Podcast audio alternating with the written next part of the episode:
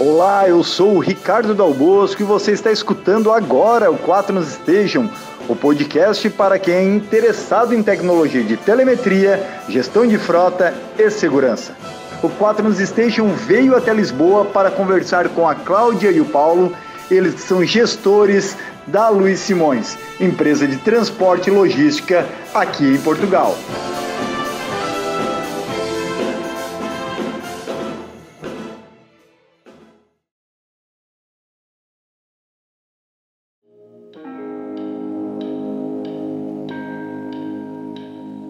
Hoje em dia, como é que é feito a operação logística da Luiz Simões? Entrando naquelas duas áreas que você está. Ok, uh, como estava a fazer um um enquadramento antes, uh, a Luís Simões tem dois negócios core, ok, que é a logística e o transporte. Uh, nós estamos integrados no transporte e o processo logístico, de uma forma simplista, o seu input é o pedido do cliente, obviamente inicialmente há a agradeça do cliente, há um pedido do cliente, há um planeamento a chegar, sempre com, com antecipação, e com base nesse planeamento as nossas áreas de exploração fazem no fundo a otimização entre as cargas que têm e os recursos que têm. Quando falo dos recursos, estamos a falar de recursos físicos e humanos. Fazem esta otimização e definem qual é que é a melhor combinação e as rotas, uh, as rotas otimizadas. Uh, a partir daí uh, o planeamento fica fechado, as viagens são, são lançadas para a nossa telemática, para as nossas viaturas, as cargas são, são transportadas um, e, obviamente, com, com todo esse rastreamento, um bocadinho também falando das próprias trações têm essa temática, também para fazer a gestão uh, das viagens.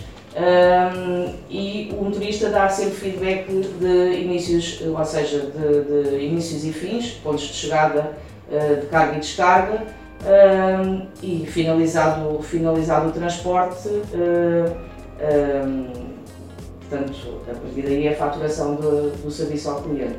Mas tudo isto de uma forma muito resumida e simplista, porque o processo é muito mais complexo que isto. Como podem imaginar, depois cada cliente é um cliente, tem as suas especificidades, se é temperatura controlada, se é, se é temperatura ambiente, isto depois é tudo um, um mundo de, de, de, variáveis.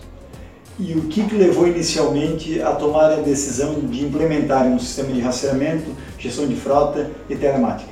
Para também entendemos, o Luís Simões eh, eh, há mais de 15 anos que, eh, e é pioneiro nisso também, que tem telemática nos veículos tratores, ok? nos veículos que tracionam. Desde sempre que houve a necessidade, quer também para aumentar a rentabilidade e a capacidade produtiva dos ativos e, e também poder dar um melhor nível de serviço ao cliente, na perspectiva de lhe dar feedback onde é que está a sua carga Uh, isto tudo sem telemática uh, é complicado. Portanto, houve sempre esse investimento nos veículos de tração. Chegámos a um ponto que percebemos, devido à rotatividade que os atrelados têm atualmente, okay, para podermos fazer a otimização da frota existente, devido a esta rotatividade da combinação trator-semi-reboque, percebemos que existe necessidade de localizar também o semi-reboque além da tração. Okay? Uh, e aí uh, levou-nos à decisão de investimento num sistema de telemática para os atrelados. Foi, foi com a necessidade de, ter essa rastreabilidade de tudo o que é o veículo tracionado. Isso foi uma exigência, a princípio, do cliente externo, né? e vocês controlarem entregas e serviços prestados, de, uma, de um objetivo de controlar o próprio colaborador, onde é que geralmente havia mais desvios, vamos dizer assim? Onde é que era a maior dor de cabeça? O nosso maior objetivo é sempre aumentar a capacidade produtiva. Não é controlar colaboradores. Okay. Uh, não é o nosso, o nosso golo principal. É uh, como é que conseguimos otimizar a nossa capacidade produtiva. E, obviamente, dar essa rastreabilidade ao cliente, que já o fazíamos através da tração. Havendo esta, como a dizer, a rotatividade de semi-reboques, até por uma questão de segurança, que é outro ponto que temos que salientar, uh, tínhamos a necessidade de identificar onde é que está o semi-reboque, onde é que ele foi parqueado, uh, se existe um desvio uh, à normalidade, à rota normal, e aí poder antecipar furtos, ok? Portanto, estamos aqui a, a falar mais do que controlar o, o colaborador, mais do que uh, ou seja, a questão do feedback ao, ao cliente já era algo que, que, que, o fazíamos de uma forma distinta, ok? Isto foi um otimizar o nosso sistema de gestão telemática, que é ter a posição dos dois elementos, ok? Cláudio, você falou uma coisa eh, muito interessante e me dá gosto de ouvir, é a questão de gestão de risco. É, no Brasil, por exemplo, são poucas as transportadoras que a gente observa chegando ao nível do gestor de frota se preocupar com gestão de risco. Geralmente estamos muito preocupados com o risco apenas da questão de segurança, mas da carga, geralmente, quando é que é falta de furto e roubo, mas muitas vezes demoram a chegar na gestão de risco da salvaguarda humana do condutor e também do, dos bens materiais. Como é que funciona isso aqui na Luiz Simões, essa gestão de risco? Só através da plataforma? Ou geralmente são níveis de processos e comportamentos adotados? Não, isto já temos um, temos um departamento de segurança, okay? que é responsável por toda a segurança e, e, toda a gestão do risco do grupo, quer a nível da logística, quer a nível do transporte. Okay? Existem uh, processos e procedimentos e normas e regras que todos temos que cumprir para chegarmos a, essa, a esse nível de, de, de segurança, porque não são só os condutores há risco em, todas, em todas as áreas, em todas as funções, ok? Que podem levar uh, ao roubo da mercadoria. Ou seja, o que eu quero dizer é o risco não está só no equipamento e no condutor, está em todas as áreas que interferem com o processo. E este Departamento de Segurança o que faz é definir, para já fazer essa identificação de riscos, uh, definir uh, pontos de controle e e obviamente nos aconselhar como é que conseguimos mitigar determinados, determinados riscos ou perigos. Cláudio, você falou a questão de furto ou roubo de mercadoria, né? Nós no Brasil estamos acostumados com esse cenário, aquilo lá é o caos, vamos dizer assim. Uh, nós começámos a acostumar com esse cenário com a, com a entrada da crise. Que ano foi isso? Uh, portanto, a partir aí de, vamos dizer, 2000 e, 2008 uh, e mais e nós não fazemos só uh, transporte nacional, o nosso core é o transporte ibérico, ok? E fazemos também muito internacional e vamos além Pirineus, ok? Estamos a falar de França, Alemanha, Itália e sentimos muito mais até que no nosso país, uh, em Espanha, uh, França, uh, Alemanha não, a Alemanha também não, não sentia tanto a questão da diferença de classes, não é? Depois depende também como é que está o país e o panorama do país mas começámos a, a ser alvos uh, de, de, furtos, uh, e não só de mercadoria, de, de combustível, uh, de, de, pneus, já nos deixavam viaturas em, em palanques, mas porquê? Porque a crise tem estes resultados, não é? E começam a existir até próprio, grupos organizados, ok? de, nós chamamos as máfias, e que obviamente que se as conseguirmos eh, eh, classificar ou identificar, temos indicações, por exemplo, desse próprio Departamento de Segurança faz a identificação de quais são as rotas de risco, para podermos nos desviar das rotas de risco. Existem, por exemplo, parkings, eh, parqueamentos que estão catalogados como, como risco. Aliás, temos, temos, uh, temos parques autorizados em determinadas rotas em que os motoristas sabem que só podem parquear naqueles, naqueles parques, porque uh, os outros não são seguros e o risco é muito maior. E geralmente o alvo, vocês falaram aqui, é, por vezes carga, por vezes combustível, certo? Uhum. É, um cenário que a gente observa muito no Brasil é o furto, inclusive, do veículo, né? do, do caminhão. Sim, do próprio assim. veículo. Isso também veículo. acontece já nesse cenário? Isso acontece, acontece e uh, aquele, vamos dizer, em tom de brincadeira, o ladrão mais perto leva ao semi-bloco e a carga. né? Assim não tem trabalho de descarregar. Uh, e, e, já nos aconteceu fazer o furto completo, ok? Quer da cabeça tratora, quer do semi-bloco completo com a carga lá dentro, ok? Por vezes, quando, quando nos querem roubar parcialmente a carga, existem rasgos de lona, hoje também já investimos muito em lonas antifurto, uh, para, para também uh, nos defendermos relativamente a esse tipo de, de, furto mais pequeno, porque depois, dependendo do material valioso que está lá dentro, uh, roubar uma palete pode representar mais do que um caminhão completo do tipo de mercadoria.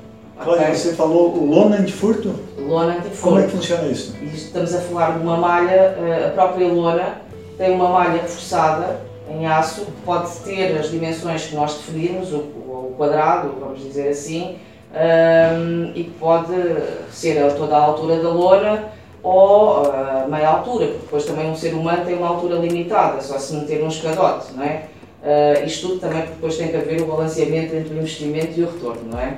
Agora, uh, essa malha permite que consigamos limitar uh, o corte, ok? Portanto, se o quadrado tiver este tamanho, ele não consegue cortar mais que isto. Portanto, o que vai tirar daquele quadrado vai ser, vai ser mínimo. E, e aí sei que vocês vão estar com a reta, a reta é o nosso fornecedor, uh, quer de manutenção, quer de colocação de lonas, eles fazem também esse fornecimento eles podem vos mostrar em loco uh, este tipo de, de, de lona antifurto. Porque hoje em dia uh, nós temos vários mecanismos, não só a telemática, não só as lonas, temos também uh, antifurtos nos próprios depósitos, nas boias dos depósitos, ou seja, tudo o que nos podemos defender e que o investimento tenha retorno, porque existem obviamente também outros equipamentos que no mundo ideal teríamos, mas uh, cá está, o papel do gestor de frota tem que fazer esse balanceamento. Okay? É, Cláudia, é, você esteve comentando a respeito dos problemas que tinham né, antes e usando agora muito bem a telemática, o que estão tentando suprir, né? E desse ah. meio gerir melhor, gerir risco, reduzir custos e controlar toda a operação, certo? é, após começar a adotar a plataforma. Né? Uhum. Quais são os principais benefícios que sentiram e que vão convivendo diariamente com a utilização do sistema? Assim, a principal função, ou, que nós uh, temos o maior retorno, é, uh, e depois obviamente aqui advém resultados diversos, é a localização e o histórico de utilização do, do veículo. Uh, conseguimos, através disto, uh, otimizar a frota. Posso dizer que desde então já fizemos uma produção significativa. Percebemos que tínhamos meios uh, em excesso. Consegue estimar em percentual? Uh, não, não, lhe vou, não vou fazer dar números, até porque isso é informação interna, mas posso dizer que a redução já é significativa e o retorno, o retorno financeiro uh, tem sido interessante. Ou seja, no fundo é Uh, queremos ter a frota que seja a necessária para as necessidades, não queremos ter mais. E às vezes, e percebemos, através desta gestão de localização e também de, de, do, de, do histórico da atividade ou da forma como era utilizada, que existia potencial de melhora. E ao fazermos essa análise, percebemos que conseguíamos fazer uma redução de frota. E a redução de frota conseguindo manter a, a satisfação ao cliente, é a redução de custo. Não é? E, e, outras coisas mais, até a própria gestão do parque. Encontrar um, uh, caso de roubos, conseguimos encontrar um caminhão através da, da localização. Também já tínhamos falado. Aqui em Portugal, Paulo? Não, em Espanha. Em Espanha. Tivemos um furto do, equipamento completo, do senhor bloco, e através da, da plataforma vimos a última localização conseguimos recuperar o. Para quem está nos escutando aqui, o semi-reboque que eles chamam é o nosso a carroceria no Brasil. Ah. Tem um nome. É, semi-reboque, atrelado, trailer. A parte da frente, como é que vocês chamam? É, ó, nós falamos um bocadinho portunhol, como a empresa tem esta, é ibérica, uhum. uh, tanto chamamos cabeça tratora, que é um bocado espanholado, como o veículo trator à tração. No Brasil é cavalinho. É um cavalinho, né? Faz um cavalinho. E numa transportadora você chega lá e você pergunta assim, quantos cavalinhos você tem?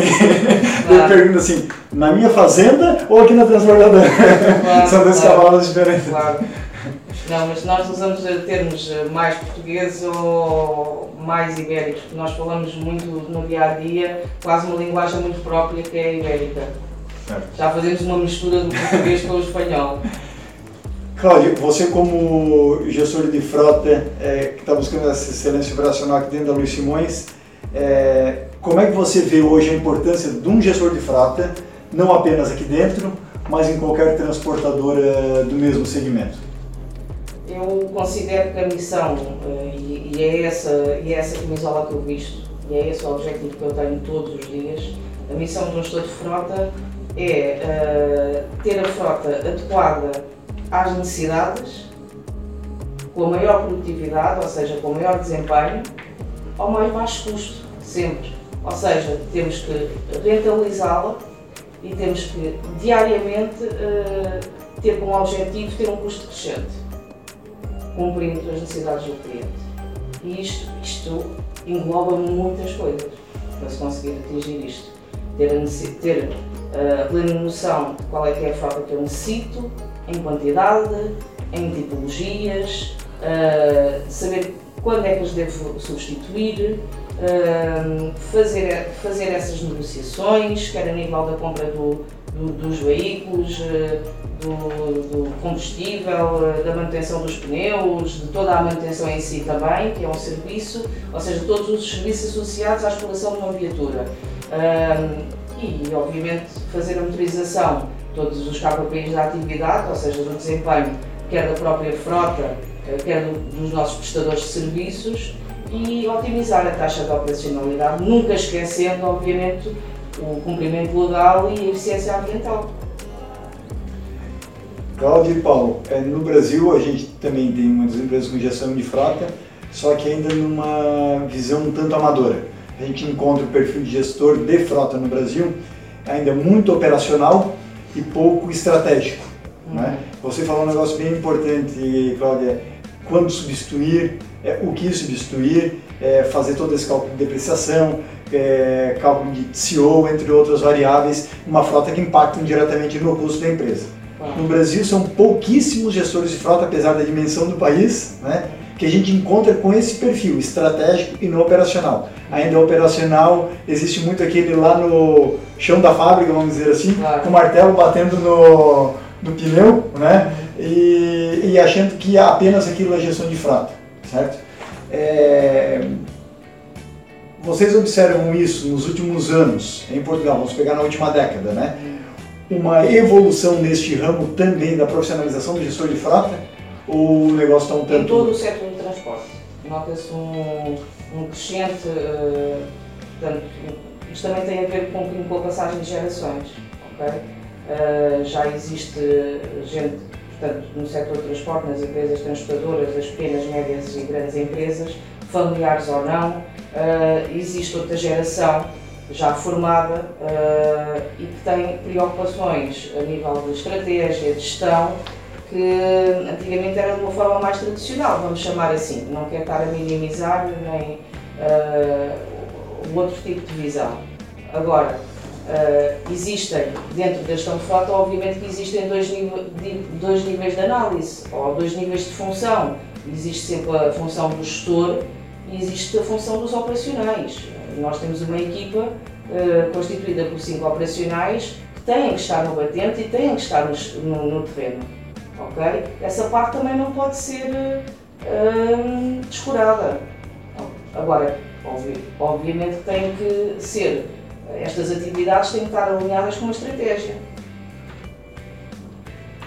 É, nesse, nesse discurso, Cláudia, é, me fez é, criar uma pergunta aqui, que é o seguinte, é, você está há quantos anos, Cláudia, no setor de transportes? Como gestora de frota há 20 anos. 20 anos? Eu sei que estou muito bem conservado. Eu ia falar, o índice no Brasil está no formal, não envelhece. E, e você, Paulo? Eu estou menos na área de transporte, mais na área da logística, mas também há 20 anos. Estou 20 anos. há 20 anos. Ok. Se a gente pensar é, o segmento de transportes, claro, mas também é, os veículos há 20 anos não tem nada a ver com o que são hoje em dia. Né? É, quando eu entrei nessa sala, o que eu mais observei eram modelos de caminhões, certo? e a informatização, a própria telemática que hoje ele nos envia, né, não só através do Quaternos, mas até o que já vem de fábrica, é completamente diferente. Quais são as principais mudanças lá quando vocês eram mais jovens e, e começaram a trabalhar nesse segmento que vem a evolução até hoje em dia? O que mais tem sentido eu, assim, de Eu ainda uh, aquela uh, fase em que ninguém considerava esse investimento uh, uma mais-valia. Uh, também faço aqui a referência que eu estou na Simões há oito anos. Conheço o historial da Luís Simões, eu até enquanto estudante fazia já trabalhos na faculdade sobre a Luís Simões, não é? Mas não, portanto, na Luís Simões já estou há oito anos. e, e mesmo fazendo gestão de frota noutro, noutro, noutra área, vamos dizer assim, não se via o investimento, não se, não, não se via que era um investimento, via-se que era um custo. Isto às vezes é importante ter, ter bem uh, definido este, este, o que é que é custo, o que é que é investimento. E também as soluções que existiam no mercado eram mais limitadas. Uh, as próprias marcas não, não promoviam essa solução. Uh, a Luís Simões, tendo, querendo ter, e tem há, há, há mais de 15 anos, uh, foi procurar a sua solução e transversal e que se, que se adaptasse a qualquer marca. Para também não haver essa dependência de, dos próprios fabricantes dos, de, dos veículos. Uh, notamos, notamos, obviamente, que a nossa concorrência está mais sensível uh, e o mercado também tem mais oferta. E você, Paulo? O que a Cláudia diz, a evolução tecnológica acho que nos trouxe hoje em dia em casa, à noite, com o telemóvel eu consigo perceber onde é que está a localização de toda a minha frota. Uh, pode auxiliar, por exemplo, numa avaria, auxiliar a equipa operacional que a Cláudia agora mencionou para resolução, onde é que tu estás exatamente, se calhar com o telemóvel, por exemplo, eu consigo perceber eh, as coordenadas exatas onde está, para pedir uma assistência, para ir... A portabilidade, não é? A portabilidade que hoje em dia existe. Portanto, a evolução tecnológica trouxe-nos o que a Cláudia dizia, há 20 anos atrás não havia eh, as hipóteses que há hoje, nem, nem a oferta de, de ferramentas que hoje em dia existem no, no mercado. Ou seja, gestão em tempo real. Sim. Essa é a necessidade é, que vocês percebem. Posso dar um, um, exemplo prático que tivemos a semana passada. Claro. Uh, um, tivemos, infelizmente, um sinistro, não com gravidade uh, a nível de danos corporais, graças a Deus, mas uh, tivemos um sinistro em que o motorista é recente na casa, ficou tão nervoso que a localização que nos deu, até para nós acionarmos os meios de desmobilização, não era a correta. estávamos a acionar meios uh, não adequados. Ou seja, assim que, que, recebemos a informação, eu fiz a localização do veículo e percebi. Uh, ele não está, ele não está numa, numa estrada municipal, eu acionei os serviços municipais e corretamente, ele está numa estrada nacional, tem que ser outra concessão, uh, porque ele estava tão nervoso que nos disse que estava numa estrada diferente do que, que ele tinha passado realmente, mas que já tinha terminado. Uh, ou seja, todo o serviço de desmobilização de uma forma remota estava a ser gerido de uma forma deficiente, porque não estávamos a ter a localização, ou seja, mas logo a seguir uh, vimos a localização, percebemos, ok, isto foi nervosismo, foi resultado do nervosismo, ele está aqui, uh, então os serviços que vamos acionar é Estradas de Portugal, etc, etc, etc. Isto em casa, uh, às tantas da noite. Há 20 anos isto não existia sequer. Isso que ia falar, Paulo, há 20 anos teriam, que, teriam mandado assistência. Provavelmente para um sítio errado, perdíamos no meio do mato. No meio do mato e, à procura do... e perder eficiência e ter muito mais custo. Eu, eu fico imaginando aqui, cara, a gente não vai revelar isso em vídeo, mas a quantidade de, eh, de veículos e o tamanho da frota e complexidade que é o Luiz Simões, ok. Mas o que vocês devem ter de história, tanto da logística quanto da parte de transportes, para contar, dava de montar um livro, um livro por mês. Com alguns episódios mais felizes, outros menos, menos felizes, obviamente. Uh, felizmente, os, os, menos felizes são de pouca dimensão, mas uh, temos muitas histórias, sim. Tem, tem alguma que, que se lembra que dá para contar? Que o, que o rastreamento ajudou vocês na solução?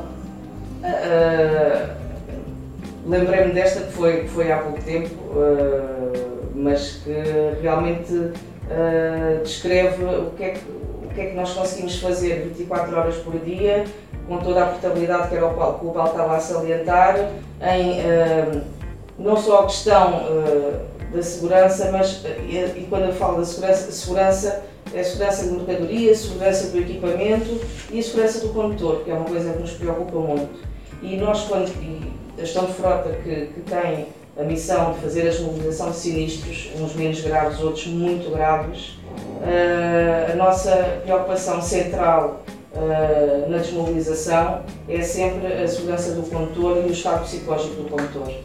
E um, estes temas de problemática, quer o dos smithbox, como é que disse? Dos, dos, de, das carroceria e o cavalinho. E o cavalinho permite-nos, porque estamos longe, conseguir dar uh, esse apoio uh, da melhor forma. portanto, os critérios que nos levaram foi, portanto, era uma marca que já trabalhava com o grupo há muitos anos, é, parceiro da Reta, é uma solução com, fiável, que nos dá, que cumpre as nossas necessidades de localização, e, e, portanto eh, acabamos por optar por esta opção, uma opção mais ou menos lógica. A relação preço, eh, a relação custo-benefício é, é, é, bastante evidente, portanto é uma boa solução nesse, nesse capítulo também, porque temos que olhar para os custos, temos que olhar sempre para os custos, não podemos descurar. E, portanto, e, e dar-nos um leque de, de, de informação, portanto, a aplicação, tanto a nível de localização, quilómetros, percorridos eh, e, outras que é disponível consultar através da, da, plataforma e portanto foi isso que nos levou a optar por esta, por esta solução. Qual é o relatório que mais usa, Paulo? Uh, o dos quilómetros, se calhar, neste momento, ainda estamos, uh, ainda estamos numa fase, se calhar, ainda de explorar ainda mais uh, o que é que temos, mas neste momento o dos quilómetros. Fundamental. E as, sim, dos quilómetros e as rotas percorridas, às vezes para, para, até para por exemplo, no caso de uma multa, perceber se, que percurso é que o carro fez, quando recebemos uma multa, podemos utilizar aquilo e traçar a rota que o carro fez em determinado período. Uh, também é uma ajuda importante para. Ajuda-nos muitas vezes a fazer uh, argumentações, a, a contrapor determinadas sanções. No sistema de vocês, é, é, vocês usam um sistema de identificação de condutor aqui sim, na área claro, Sim, a nível da tração, uh, a própria, também um projeto do Paulo e explicar um bocadinho, o Paulo uh, tinha muita experiência na logística, mas o Paulo está numa área que serve os dois negócios. a logística e o transporte, que é, que é, no fundo é o nosso departamento de inovação e processos. ok? Uh, isto agora voltando aqui um bocadinho, um bocadinho atrás. Uh, e também um projeto que o Paulo levou a cabo, que foi agora a nossa, nós fizemos toda a alteração da, da temática dos veículos tratores, e isto está ligado ao tacógrafo e a partir do motorista se identifica com o cartão de tacógrafo, não sei como é que se diz no Brasil, mas deve ser algo parecido. Uh, nós sabemos quem é que está dentro do carro, até para fazer na tal otimização dos meios e, e das cargas, ter noção dos tempos de condução e repouso, que é uma coisa importantíssima, não é? é no Brasil a gente chama de disco de tacógrafo, né? Já não é, temos disco, não é? é o, Antes havia o disco. É um, é? é um papel lá, né, ainda. Eu não sei se aqui ainda é um papel. Não, desde 2006 que, que deixou de haver, uh, ou, ou, seja, todas as viaturas produzidas depois disso é tacógrafo digital. Já não dá para. não dá para enganelar. Não dá. Não dá para. Isso. E aqui é obrigatório por lei também? Sim. Como no Brasil, de, de a partir de determinado... de 3.500 kg. É, muito aproximado então com o sistema lá. Agora é digital e cada vez mais eh, incorruptível. Portanto, todos os tacógrafos vão tendo uma evolução a nível de geração que, que e obviamente que não é comportamento nosso, eh, mas muitas vezes a concorrência é desleal através de, de outro tipo de atividade e os tacógrafos cada vez permitem que a concorrência ou que a competição seja em igual modo. Faço-me entender. Sim. É, no, no Brasil a gente teve um movimento, teve até um, um decreto assinado em 2007 para implementar em 2008, onde por seis meses todos os montadores teriam que sair com o sistema de rastreamento de qualquer veículo. Uhum. Já 10 anos já faz isso. Isso até na época foi um dos motivos que motivou a nossa ida da Quaternos ao Brasil. É, o projeto tentou, resistiu ali até 4 anos, até 2012, e não conseguiram seguir em frente por diversas pressões, vamos dizer assim, no mercado mas se for ver, era um substituto, substituto claro para o tacógrafo, porque além do né, velocidades, entre outras informações que o tacógrafo dá, ele dava geolocalização, uhum. que é muito importante, uhum. principalmente na questão de furto e roubo, que para a gente lá é um, é um problema. Claro. Mas o, o, uso do tacógrafo aqui, como é que é o cartão do tacógrafo? É, digital. Como o tacógrafo, o tacógrafo é digital, uh, até no, no, início da atividade da, da viatura ele próprio tem, temos que identificar qual é que é a empresa em que ele está registado, com um cartão de empresa, e depois em toda a atividade, uh, todo o motorista que entra uh, tem que inserir o seu cartão, vai estar sempre na viagem, e ele próprio vai identificando uh, os diferentes, as diferentes atividades que ele tem, se está em repouso, se está em trabalho, se está. Okay? E até porque uh, a legislação, ou seja, qualquer uh, autoridade hoje pode se ligar ao nosso tacógrafo e fazer a leitura. Não existe cá, não existe cá a leitura de, de papéis, ou de interpretação, ou de. Tudo está ali. Isso hoje está a ser também transportado uh, de uma forma remota e automática para a nossa, para a nossa telemática e para o nosso sistema de gestão. Eu acho que a telemática nos smartbox uh, é um mundo, não é só a localização. Para já, uh, podemos perfeitamente, de uma forma remota, ter a leitura da centralina da viatura, ok? De um. Uh, podemos ter uh, respostas a nível de abertura e fecho de portas, a nível de temperaturas, isto é tudo uma questão, uh, isto são soluções que, que, já existem e sei que vocês também, também fornecem. Uh, isto é uma questão de estratégia. Uh, para um gestor de frota que também é um gestor de manutenção, obviamente que a decisão já estava tomada, porque ter acesso a uma centralina e ter acesso também a, a toda a rastreabilidade da cadeia de frio é, para nós é prioritário até para antever problemas. Uh, mais para antever problemas e reduzir custos de manutenção e paragens não planeadas. Portanto, eh, a telemática é muito mais que o posicionamento, embora o posicionamento nos dê todas as ferramentas e resultados que falámos anteriormente. Vocês chegam a ter aqui carga fria e sensor Sim. de temperatura? Sim.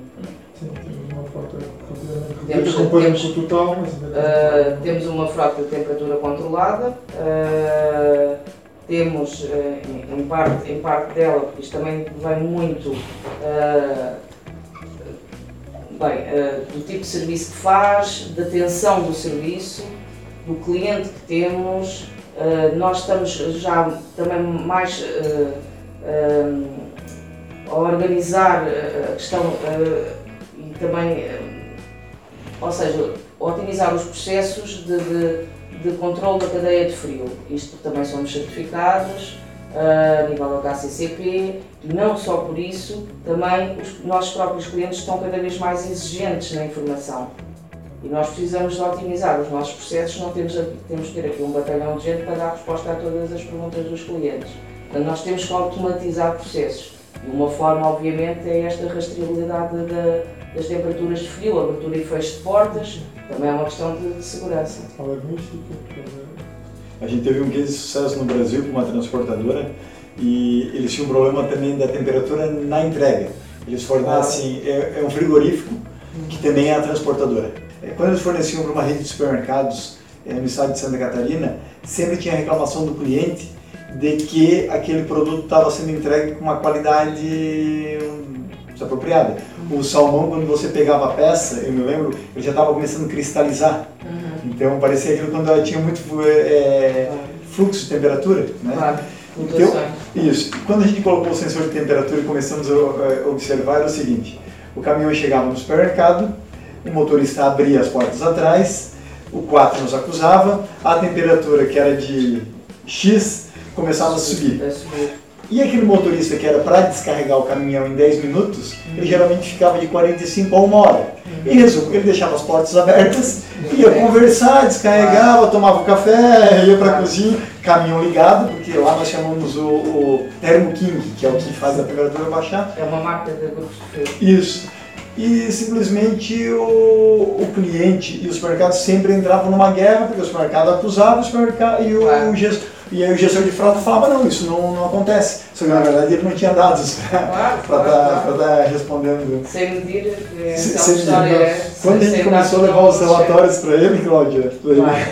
praticamente tem aquela parte do pipeline, onde tem a... Mas esta questão da abertura e fecho de portas é essencial, porque existe muito, e nós também passamos eh, por isso, Uh, um pouco como essa história, mas de uh, perceber determinados picos de temperatura uh, e perceber porque é, que, porque é que as temos. Uma abertura de portas dá sempre uma subida de temperatura. Agora, tem que ser o mais breve possível. E essa brevidade nem sempre está dependente do transportador, porque nesse caso ali a conversar. É? Muitas vezes é os nossos pontos de descarga que não têm todas as condições para fazer a recepção e isto tem que se fazer passar ao cliente, até para ele fazer melhorias, quer nos seus processos, ou, ou mesmo passar para, para os seus clientes, não é? Esta questão, porque uh, a integridade da mercadoria passa uh, por todos cumprirmos com, com, os procedimentos e todos temos condições, desde a carga à descarga. Porque se algo falha aqui, claro que antes de, de haver toda esta tecnologia, o primeiro a ser apontado era o transportador. Era o L mais Justo. Isso me fez lembrar no tem uma empresa norte-americana, um grupo norte-americano, é o segundo maior grupo no mundo de celulose e produção de papel craft. E eles tinham esse problema, Cláudia, onde eles frota própria, eles têm 70 veículos, mas geralmente trabalhavam com terceirizados, como a gente chama no Brasil, são subcontratados aqui, né?